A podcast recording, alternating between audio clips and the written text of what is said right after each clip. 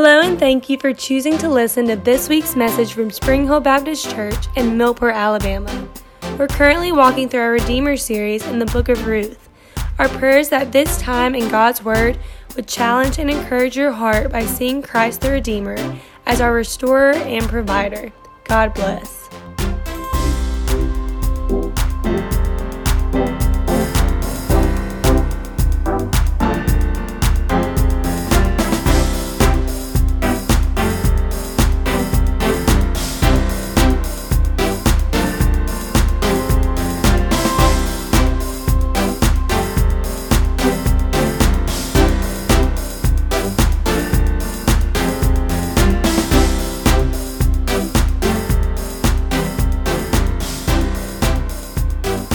You have a copy of God's Word, go ahead and open it to the book of Ruth. We're going to be in Ruth chapter 1 today. Ruth chapter 1. We began our series in Ruth last week, and so I know that some of you guys were not here. We were still kind of coming down from the Black Plague. So I'm glad that you're here today, all right? We're going to continue in Ruth, in Ruth chapter 1, verses 6 through 22. I don't know about you, but um, I get my thinking done a lot of the time in the shower. I know that's a really weird transition, but just walk with me, okay? I get a lot of my serious thinking done in the shower, and uh, a lot of you guys already know this, but uh, by your own generosity and your kindness, Brooke and I are so thankful that we got to move into a new bedroom uh, this week uh, over at the addition in the parsonage, and we are just elated. Uh, Brooke keeps saying that it feels like we live in a mansion now, and so uh, we already felt rich just because of the, the blessing of knowing you guys guys and your love. And so we really are grateful for that. I took my first shower in the shower last night. And uh, like I said, it's where I get a lot of my serious thinking done. And uh, I don't know, it just kind of hit me that just weeks prior, um, there were bare wooden planks above me. And I was thinking, man, I'm really exercising a lot of faith in Gary right now. Gary and the guys that this roof doesn't collapse on top of me. Uh, I was thinking, and I was thinking, man, it's just, it's so weird that just two months before uh, that moment, taking that shower, I was thinking, man, it, this was just ground. And it's really amazing that the guys got things done so fast. But I also started thinking, just in taking the shower, I'm, I'm showing a lot of faith that water is going to continue to come out of this thing, thanks to Harold, brother. Uh, and then also that that water would remain hot, thanks to Todd. Okay? Uh, but I, you know, I know those things are silly, but it's, I say all that to say that we exercise sort of an internal faith in a lot of the things that we do. And you don't even think about it. It's subconscious, but you exercise internal faith. Faith is an internal dependence that manifests itself externally. Faith is an internal dependence that manifests itself externally. you have internal faith that your car is going to start because you trust Honda or whoever is their engineering team to make a reliable vehicle. Your bed, you trust your bed. You have faith in your bed to support you because you trust the craftsmanship of your bed frame. Your steak, you expect and trust that it's not going to give you food poisoning because you trust the entity that sold you the meat or so forth and so on. I say all that to say that you exercise internal trust, faith in a lot of aspects throughout the day, even when you don't think about it. And sometimes you do think about it. But faith is an internal dependence that manifests itself externally. We have faith because we depend on the author behind the work. Now, as we look at Ruth today, why should we have faith when our consequences, or rather when our circumstances begin to be difficult. Why should we have faith? If, if, faith is exercised because of the author of a certain thing, why should we have faith when our circumstances begin to be tough? That's because dependence is at the very heart of what it means to be faithful. Dependence. Well, if we're depending on a person that makes a steak or depending on someone that manufactures a vehicle, why should we have faith in difficult circumstances? It's because we are dependent on a God who is in control. It's very, very important. Why is it possible for you to have hope every day?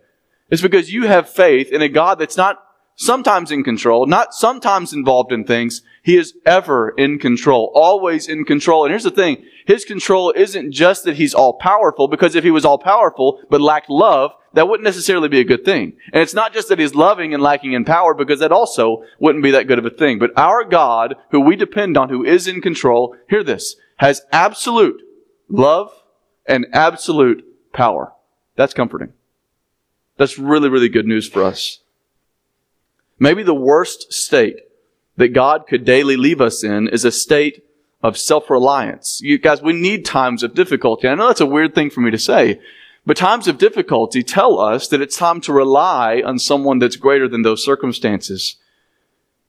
It's better at times to be in a state where we have to remind ourselves the song that we teach our children when they're little, and that's that He's got the whole world in His hands.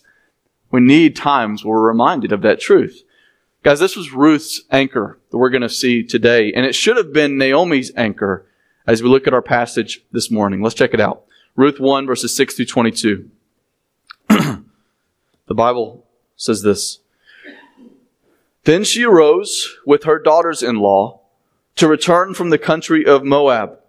For she had heard in the fields of Moab that the Lord had visited his people and given them food. So she set out from the place where she was with her two daughters-in-law, and they went on the way to return to the land of Judah.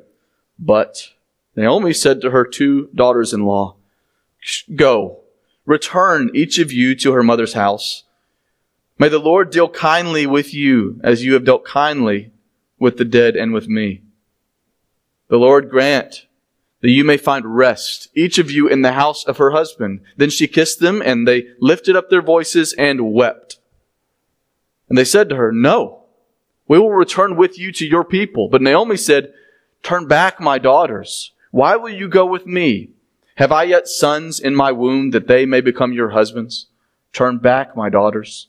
Go your way, for I am too old to have a husband. If I should say, I have hope, even if I should have a husband this night and should bear sons, would you therefore wait till they were grown?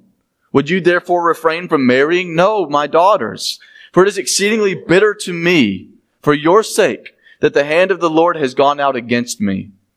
Then they lifted up their voices and wept again. And Orpah kissed her mother-in-law, and Ruth, or but Ruth, clung to her. And she said, See, your sister-in-law has gone back to her people and to her gods. Return after your sister-in-law. But Ruth said, Do not urge me to leave you or to return from following you. For where you go, I will go. And where you lodge, I will lodge. Your people shall be my people and your God, my God. For where you die, I will die and there I will be buried. May the Lord do so to me and more also. If anything but death parts me from you. And when Naomi saw that she was determined to go with her, she said no more. So the two of them went on until they came to Bethlehem. And when they came to Bethlehem, the whole town was stirred because of them. And the women said, Is this Naomi? She said to them, Do not call me Naomi, call me Mara. For the Almighty has dealt very bitterly with me. I went away full, and the Lord has brought me back empty. Why call me Naomi when the Lord has testified against me and the Almighty has brought calamity upon me? So Naomi returned and Ruth the Moabite, her daughter-in-law with her, who returned from the country of Moab. And they came to Bethlehem at the beginning of barley harvest. Some of you guys weren't here last week, but I'll re- recap just some of the things that we kind of went through. Last week we saw that the book of Ruth began with a patriarch, a guy by the name of Elimelech. Elimelech's name meant God is king, but when family difficulties struck by famine in the period of the judges, he found comfort in a choice that meant anything but God is king. He compromised that. He pursued comfort that led to sin. He went to a land called Moab, which were enemies of Israel. Elimelech and his two sons then died. We saw this all in the first five verses. And then his wife, now widow, Naomi, who's aging as a widow, who's childless, is in a land that is not her home. And so God uses turmoil and pain in her life for her good and for our good. He does the same thing. While Naomi then pursued sin, God pursued Naomi. God had a sovereign plan in bringing Elimelech and Naomi to Moab. And so Naomi's daughter-in-law enters the scene as a central part of that plan. Her name is Ruth. And so Ruth becomes a beacon of faith in an era and family without it. So faith is going to be sort of where we camp today in light of that. That Ruth is a beacon of faith in a family and in an era where there really wasn't much of that. So if you're taking notes today, that's going to be our structure this morning. Dependence, the foundation of faith. Okay, and that's sort of going to be our title today. Dependence, the foundation of faith. We're going to see this in a couple of ways today. The first is that is obedience when it isn't easy. So dependence, the foundation of faith. First, we're going to see this that obedience must be pursued when it isn't easy. You know, we bit off the passage here in verse 6 and in verse 22, and we'll read it, kind of walk through it together here in just a moment, but I want you to see something. Maybe as you're taking notes, I'll just, if you want to just listen. In verse 6, the passage begins with saying that Naomi arose to return, and then in verse 22, it ends by saying, so Naomi returned. And the reason that we're biting this passage off where we are is because this is sort of an inclusio, as they call it. It's just a, it's a sandwich of thought. So Naomi is going to return. Okay, that's the thought that's going to begin. And at the end of verse 22, or, or, the beginning of verse 22 that ends the passage, he says, and so Naomi returned. And so it sort of sandwiches right there. So as the narrative moves forward, the first part of the passage today begins to contrast two daughters-in-law, one by the name of Orpah, and the other that you know really well by the name of Ruth. So let's look at it, okay? Verses 6 and 7 say this. Then she, that's Naomi, arose with her daughters-in-law to return from the country of Moab, for she had heard in the fields of Moab that the Lord, notice the proper noun there, all caps, that's Yahweh, the name of the proper God, had visited his people and given them food. So she set out from the place where she was with her two daughters-in-law, and they went on the way to return to the land of Judah. Okay, we sort of saw this last week, and I don't know if you remember, the, one of the first things that I said was that the goal of our time in Ruth is certainly to unpack the story, but more important than that is to see the hand of God in the story. Okay, to see the hand of God in the story. This is a great opportunity for us to see that. Notice what it says in verse 6 that the Lord sees this problem and he had visited his people. It then says that he had given things to them. They were in this famine. And yet God visits his people. He gives provision. He gives food. The progression of the story hinges on God's provision on display. And so left with nothing in Moab, as we saw Naomi last week, through great loss, she has lost everything. She's forced to return home, now walking with two other women. But she has a sudden heavy heart, and we see this in verses 8 and 9.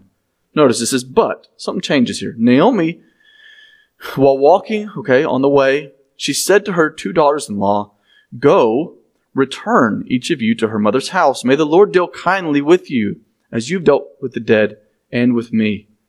The Lord grant that you may find rest, each of you, in the house of her husband, which they're not married, so she's saying future tense. May you go and find a husband.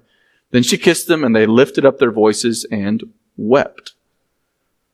These women together collectively are now walking, but they had been through so much together. They'd been through a great deal. And as we, is the same true in our lives, when you go through heavy conflict and heavy situations with other people, it has sort of a binding effect, doesn't it? When you go through tragedy and you are in a hospital bed with someone that you love for a couple of weeks, it has a way of binding you with them. When you and your spouse go through a difficult time, it has a way of binding you together because through difficulty and prevailing, you're strongly bound to one another. This is what's happening. Each of these people, Naomi, Orpah, and Ruth, had lost their husbands. Naomi, even more, had lost her sons. They'd been through a lot. They were family. Ten years they had done this. And so Naomi doesn't just want to ditch the young ladies. You see, in their culture, she gives them a high hope of blessing on their lives. She says, may the Lord deal kindly with you, which is a way of kind of very gently and courteously saying, I'm finished with you. It's a sad thing to say, but she's saying, go and be a recipient of the favor of God. I, I want you to go and be blessed. She is sincerely hoping this for them. They're weeping together. She blesses them with an appropriate goodbye. But the bond was too difficult to sever so simply. I'm going to reread verses 10 through 13, and then I'm going to explain kind of what's happening here. They said to her, No, we will return with you to your people. But Naomi said, Remember the, how, how important family is in this culture and having children and a lineage. She says, turn back my daughters. Why will you go with me? Okay, remember she's an older woman. Doubtless she can't have children anymore. But check this out. She says, have I yet sons in my womb that they may become husbands, become your husbands? Turn back my daughters. Go your way. For I'm too old to have a husband. If I should say I have hope, even if I should have a husband this night and should bear sons, Would you therefore wait till they were grown? Would you therefore refrain from marrying? No, my daughters, for it is exceedingly bitter for me for your sake that the hand of the Lord has gone out against me. What she's saying is, I want your life to be good and blessed. I want you to have a husband. I want you to have children. I want you to have what Middle Eastern, Near East women in our day and age, their day and age, would want to have. A family, a husband, a life. But she's saying, even if I were to somehow get married right now and have children right now, are you going to wait until they're of marital age? You have your whole life ahead of you. Don't waste your life with me. That's what she's saying. It's a heavy passage. It's very sad. She's saying, I can't offer anything more. What we see in Naomi here is faithlessness that foreshadows that, check this out, y'all, she's wrong. The passage is going to be very hopeful later on. She's wrong here, but already her faithlessness foreshadows something. She says at the second part of verse 13, she says, No, my daughters, she says, for it is exceedingly bitter to me for your sake that the hand of the Lord has gone out against me. Look at verse 14. Then they lifted up their voices and wept again, and Orpah kissed her mother-in-law, meaning she left. She went, she turned away. She went home. But Ruth clung to her. What Naomi's saying here, when she talks about this bitterness, okay? No, you know, exceedingly bitter for me for your sake that the hand of the Lord has gone out against me. This is sort of my paraphrase. This is what she's saying. God has made my life miserable. God has made my life miserable, and if you come with me, He'll only make your life miserable too. Isn't that discouraging? God has made my life miserable, and if you come with me, He's only going to make your life miserable too. And here's the thing, church. Naomi was both wrong and she was right.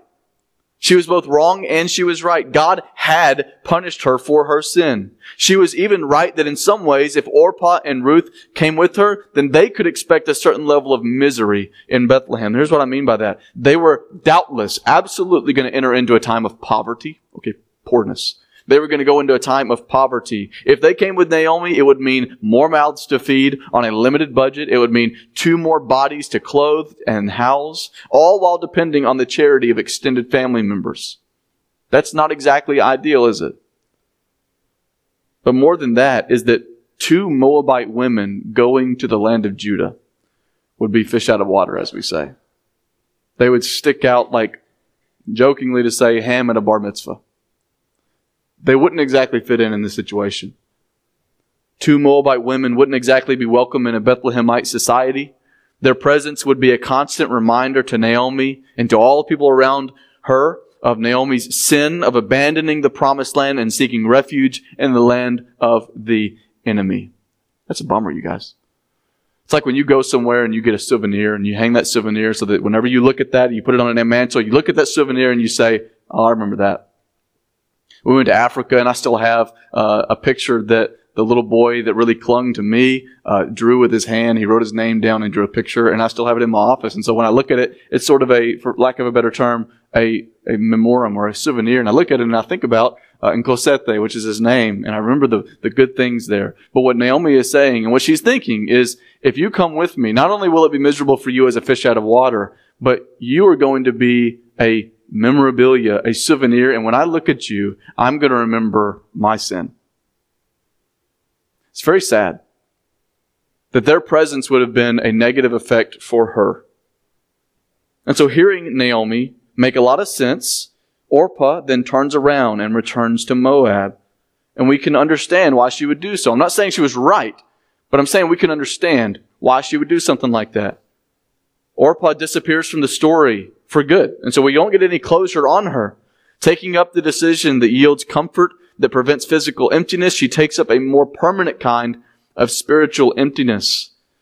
While Orpah's choice makes sense, it isn't the decision that we're called to emulate. We're called to emulate the decision of Ruth. She clings to Naomi. Look at verse 15.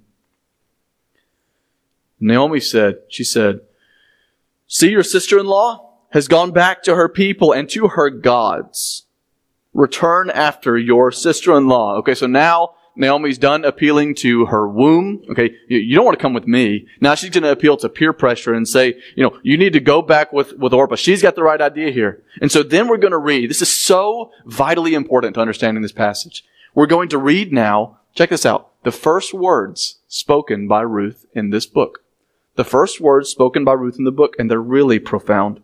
Look at verse 16 and 17.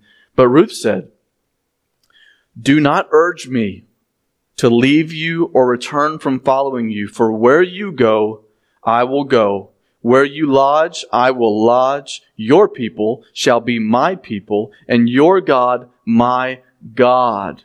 Where you die, I will die, and there I will be buried.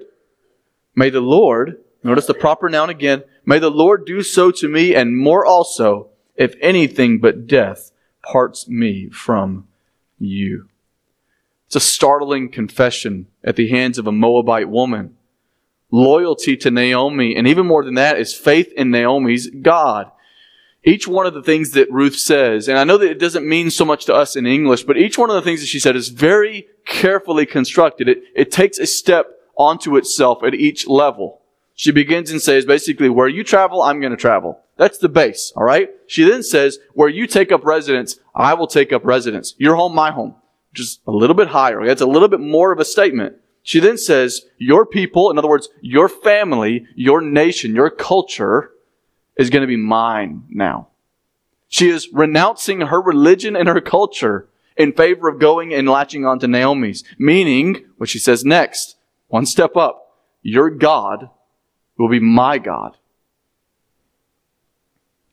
She says, where you die, where you are buried, I will die and I will be buried. Now to us, this doesn't really uh, hit us very heavily, but this is even a step up from saying your God is my God. And I'm going to tell you why. Because where someone died and was buried in the ancient Near East was vital to who they were as an individual and their identity. There's an intimate connection with these people between land and deity in the ancient Near East. And so if you were buried in a certain land, you were sort of tying yourself eternally, in their words, tying yourself eternally to the God of that land. What Naomi, or rather what Ruth is saying is, I'm going to have a proper burial, and it's going to say that I'm going to have a restful afterlife, not in the hands of the Moabite gods, but rather in the hands of your God. This was the ultimate commitment that Ruth is saying. Ruth binds herself by an oath that invites punishment even if she is unfaithful, which is what we saw at the end of verse 17. May the Lord do so to me and more also, if anything but death parts me from you. She swears an oath in the name of God, owning him as her God. And church, don't miss this. At the heart of her confession of faith is this. Wherever obedience to your God takes us, that's where I'm going to be. Wherever obedience to your God takes us, that's exactly where I'm going to be. This spoken by a Moabite woman with only the hope of food, only the bleak hope of friends, only the hope of marriage, only the hope of children. What she did not know was that God had big plans for Ruth that would impact generations to come. And so we see here a principle. This is very important in the life of Ruth. And the principle is this. In the middle of the problem, it is rare that you see the plan. In the middle of the problem, church, Christian, it is rare that God shows you the full extent of the plan. It's faith. It's obedience when it isn't easy it's dependent faith. It's a surrender of comfortable in favor of obedient. Ruth chose obedience when her desire for comfort or ease would have simply taken her the other direction, the direction of Orpah. Comfort and ease would have turned her around. Church, the easy thing and the right thing are rarely the same thing. The easy thing and the right thing are rarely the same thing. Faith is not where you find yourself on Sunday morning. Okay? Faith is not where you find yourself on Sunday morning. Faith is who gets your loyalty the other six days of the week. Faith is who gets your loyalty the other six days of the week. Faith is parenting for Christ more than parenting for comfort, for what's easiest. F- faith is having friends that honor Christ and point you to Him more than they stroke your ego and tell you that everything you're doing is just fine. Faith is carrying a badge of selflessness, of humility, because it's better, it's more loyal and obedient to God than wearing a badge of pride. That's faith. The easy thing and the right thing are rarely the same thing, and yet we are called to what is obedient. And it isn't always easy. Faith is trusting God in the middle of the storm. And so we see Ruth's example of faith is then, and I think heavily so, it's contrasted and compared with Naomi's example of bitterness.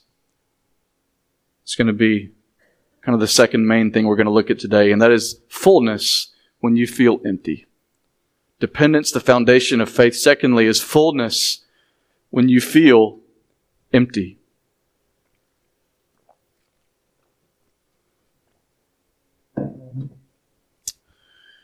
Naomi's perspective in all of this is just so whack. I mean, it's terrible, and yet I think that we can empathize with what's going on here. One pastor said this about Naomi.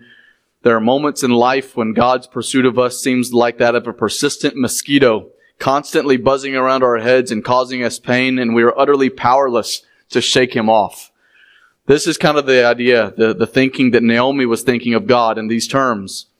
And now, she isn't getting her desire of going home alone, but she's having to carry with her, though a wonderful aid in Moab, this woman Ruth, that is also a reminder of her pain and her sin. And so I want you guys to look at her response to this amazing confession on the part of Ruth. Look at her response in verse 18. And when Naomi saw that she, that's Ruth, was determined to go with her, check this out. She said nothing. She said nothing.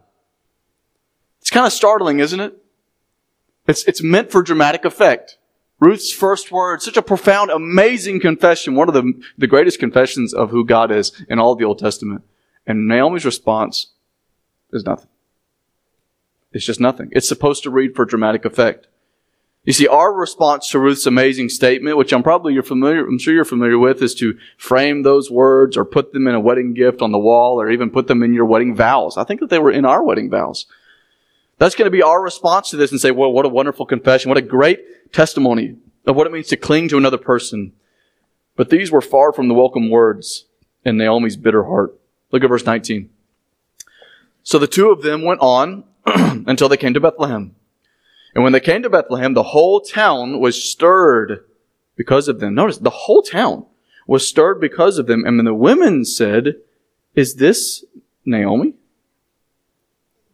It's been 10 years, okay? Naomi's face had probably changed some. She had been through it, you guys. And so the church, or rather the people of God, when they saw Naomi coming, it says that they were stirred to see her. I want you to notice something though, real quick. Look at verse 19 again.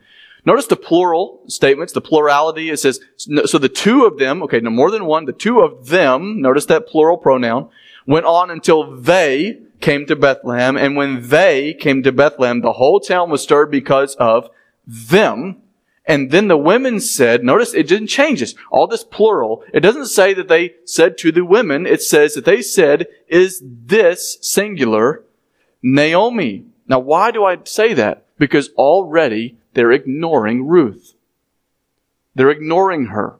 I'm telling you, I'm not making this stuff up. Culturally, she is not welcome. And already they're not welcoming her alongside Naomi. They're focusing on, Naomi. is this Naomi? They're stirred because of her. Which means that they were probably joyful to see Naomi, but notice Naomi's response is so different than joy. Look at verse 20. She said to them, Do not call me Naomi, call me Mara for the Almighty has dealt very bitterly with me.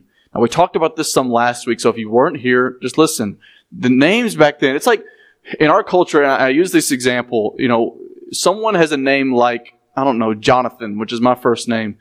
You don't know what the name Jonathan means. In fact, I don't even think I know what the name Jonathan means off the top of my head. I would have to Google it. But the thing is, in that culture, that was a name that they just knew. All of their names were so uh, kind of driven by meaning. It would be like somebody in this congregation having the name Joy. I have a niece named Joy. I mentioned this last week. What do you think her name means? It means joy. Okay. It's an easy one. In their culture, it was like that. And so when they see Naomi coming, they say, here comes Naomi. You know what her name means? It means pleasant. Here comes pleasant. And that's a weird name, but just follow me, all right? Here comes pleasant. And Naomi corrects them and says, I don't go by that name anymore. I go by Mara. Mara means bitter. It's not a very pleasant name, is it? Don't call me pleasant anymore. Call me by my real name, which is now bitter. She tells them why she is bitter in her own words. Look at verses 21 and 22. She says, I went away full, and the Lord has brought me back empty. Why call me pleasant, Naomi, when the Lord has testified against me and the Almighty has brought calamity upon me? What we see here is that Naomi was broken, and yet she wasn't broken. She was in shambles in her circumstances, but spiritually, she was not broken. Spiritually, she was not repentant over her Moabite experience. Her body may have made the journey home, but her spirit was far from being restored. To Naomi, she says, I went away full. What she means by that is, I went away with a husband. I went away with my whole future ahead of me. I had sons to come, which were eventually born. Her life as a grandmother was ahead of her. Her fullness was tied to her circumstances. I went away full. Life was good. But it didn't stay that way. Which, by the way, if Naomi now considers her circumstances as empty, then what does that say about her ride or die companion, Ruth, standing right next to her? Ouch. Ouch. Ruth is standing right there. I'm empty. I have nothing left. What she says is that the Almighty has testified against me. What that means is that uh, he had called her to account for her wrongs at the bar of his courtroom. Meaning, it'd be like the judge saying, "These or this is the list of your crimes, and now here is your punishment." What she's saying is, God has read me my crimes, and He has dealt a vicious blow of punishment and calamity against me. Naomi and Elimelech had sinned by fleeing Israel for Moab, seeking better bread, greener grass. For 10 years they stayed. And so as a consequence of her sin, Naomi lost her husband and her two sons. Hear me say this. She had experienced real hurt. Real hurt. And it's easy for us to glance over these details and not put ourselves in her shoes. Her life was really, really tough at this point real hurt. But her response is important. She grew bitter against God. She says, My name is now Mara. Now I'm going to deviate from the story for just a moment and explain something. There's a time in the Old Testament that they would know really well, in Exodus chapter 15, when God's people went to this certain land. They had just now fled from Egypt and God had delivered them, saved them from the Red Sea. And so they come to this land and the water there was bitter. It was nasty. They couldn't drink the water, and so they said, We're going to call this land Mara. They called it Mara because it was a bitter land. And so they started to fuss against God. They complained because they couldn't drink the water. It was bitter. Again, notice this was just after God had saved them miraculously from the land of Egypt. He then showed himself as God. He says, the Lord your healer in Exodus 15, 26, because he turned that bitter water into drinkable water. And this time in the Old Testament in Exodus 15 was a landmark measure of God's unfailing goodness, his unfailing mercy upon an undeserving and a bitter people. Undeserving and bitter people were recipients of the grace and mercy and goodness of God. By the way, in that passage, the next stop for them was a land called Elim, and it was a place of rest. I say that because in the midst of her pain, just like Israel, Naomi had totally forgotten God's track record of faithfulness. She had forgotten God's track record of faithfulness. And I'll just be real with you guys. This has kind of been me this month. And this is me a lot of the times. Is that you, know, you may think that I've just got it all together spiritually speaking. It's just not the case. And there are times, there are weeks, there are days that um, you just feel empty. You just feel empty. You can spend time in the Word and you still just feel empty. You can spend time in prayer and for some reason you just feel empty. And the reason I say all that is because uh, my remedy for that when those seasons come, as good as reading the Bible and as good as praying are, sometimes um, it doesn't quite snap me out of it, but something helps a lot uh, that that isn't those two things. And those two things are invaluable. Don't hear me say that they're not. But there's something else that I call on in times when I just feel empty, and that's remembering. I remember. I have a journal that's filled with what God has done in the life of my family, in the life of me as a person, in the life of this church, mainly in the life of this church. And a lot of times my emptiness is tied to feeling unsatisfactory as a pastor or as a husband or as a father. A lot of times as your pastor. And so when I feel empty, I call on remembrances that I'm just not. That God has been so gracious to fill me. The reason I say all that is to say, there's a great gift in remembering. Remembering is a great gift. We are short sighted in life's turmoil and we forget who God is in our struggles. Life delivers, to take Naomi's two names, life delivers pleasantries and life delivers bitterness, doesn't it? You know this, don't you? Life delivers pleasantries and life delivers bitternesses. I say that to say this, church. Remember who you are in Christ. Remember who you are in Christ. In the highs and lows, in what's pleasant and what's bitter, remember Nehemiah chapter 8, whenever God's people are absolutely torn apart because of their sin, and they've just received a conviction from God, they start weeping. They are in shambles. They're destitute. And Nehemiah comes and says, Don't be weeping. The joy of the Lord is your strength. The joy of the Lord is your strength. We called this series in Ruth Redeemer, Restorer, Provider. That's what we've called this. When life is unpleasant and when life is bitter, when life is pleasant, when it's wonderful, there is a gift in remembering two things about God. Number one, that God is your restorer. God is your restorer. The greatest example that we know about that is that God has restored you from death to life in the work of Christ. How do we know that God is a restorer? It's more than refilling your bank account. It's more than giving you a roof over your head. It's more than putting food on your table. The greatest act of restoration that God in all of human history has ever done is taking dead, lifeless sinners, ashes and bones, and breathing new life into them. Jesus accomplished that at the cross of Calvary, and while you were yet sinner, Christ died for you so that he could take upon himself the wages of sin, which is death, and that you could take on yourself the wages of life, which is righteousness. God is a restorer. You know that in a lot of ways in your daily life, but hear me say this. There is a gift in remembering that God is a restorer in no greater way than the fact that He has restored you, if you're in Christ, from death to life. That is hope. He's a restorer. But in more ways than just that. And that's what we need to remember in the bitterness that God lifts you when you're down. And that's some people in this room today. That God brings life when you feel like you are just walking, working, sleeping, dead. He brings life. He restores. He restores joy when you are filled with sorrow. And let's just be real for a second today, people. I know that there are days that that's you that you don't feel like getting out of bed and being a dad or a mom or a son or a daughter or a student or a worker, there are days that you just want to just lay there and say, I can't do it today. Those days and every day, God is a restorer. He's also a provider. I said this a couple of weeks ago on a Sunday night. A lot of you guys weren't here to hear this. Um, Kanye West released an album called Jesus is King, which is a sentence I never thought I'd say about a year ago. Okay, that happened.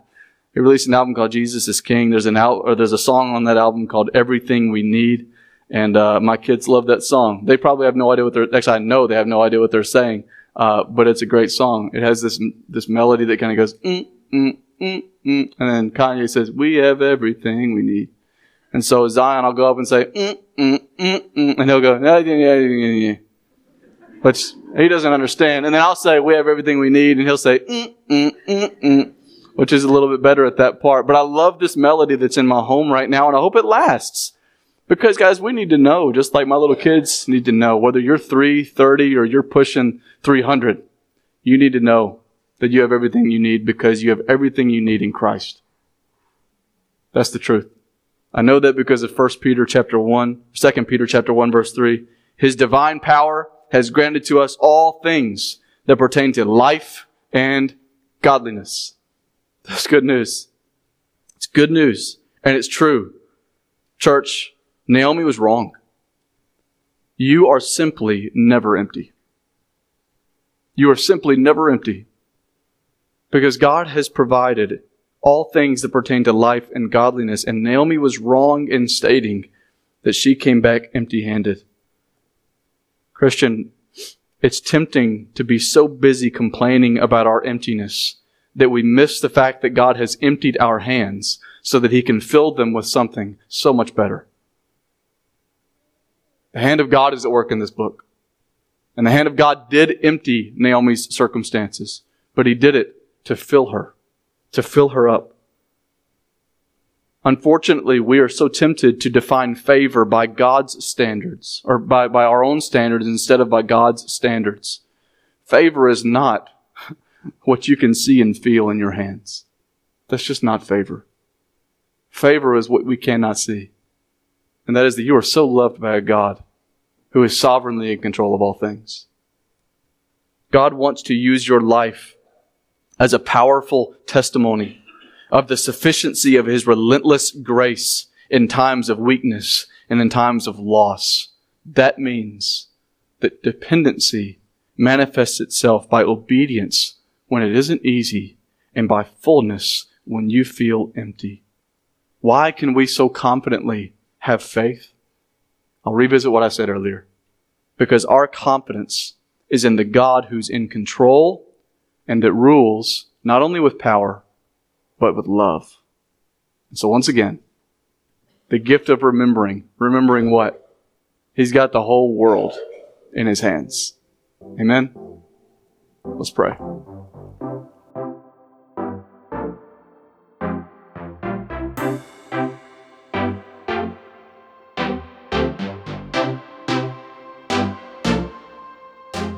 Want to thank you for listening to this week's message. We would love for you to join us on Sundays at 10 a.m.